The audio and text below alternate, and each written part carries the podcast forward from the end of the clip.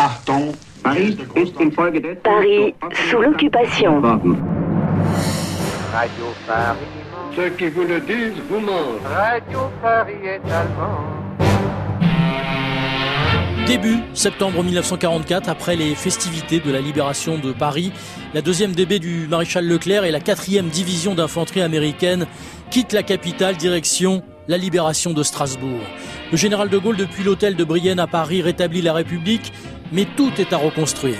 Le général de Gaulle, rentrant à Paris, a pu nous dire que le pays avait repris sa place au premier rang des grands alliés de la coalition. Il a pu nous dire qu'après quatre ans d'occupation, quatre ans de palinodie et de trahison vichysoise, la France conservait sa complète souveraineté, tant dans la métropole que dans l'Empire.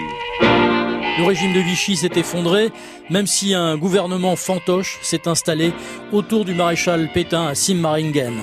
Le général de Gaulle et le gouvernement provisoire ont une seule priorité, rétablir la démocratie parlementaire. Une résurrection, celle du Palais Bourbon. Dans la cour du Palais, M. Édouard Herriot, président du Parti radical. M. Louis Marin.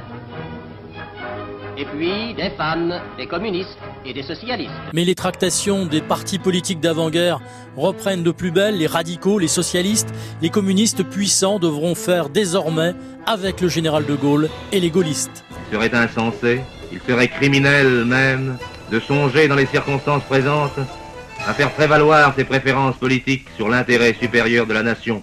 Or, l'intérêt de la nation exige ce dévouement-là de chacun de nous. La guerre dure toujours. Elle peut encore durer de longs mois. Des centaines de milliers de combattants français la font sur tous les fronts à la fois. Oui, la France est exsangue, le peuple français est meurtri et Paris manque de tout. Chaque Parisien n'a le droit qu'à 500 grammes de sucre par mois et 100 grammes de viande par semaine. Il faudra attendre 1949, 5 ans après la libération de Paris, pour voir disparaître les tickets de rationnement. Il s'agit cette fois d'une cérémonie joyeuse et d'un enterrement pour rire. Ce faux cercueil est bourré de cartes désormais inutiles. On l'arrose d'un peu de pétrole et c'est bientôt une flamme joyeuse qui célèbre feu la carte de fin. En somme, la meilleure manière d'honorer les tickets, c'est de leur rendre les honneurs funèbres.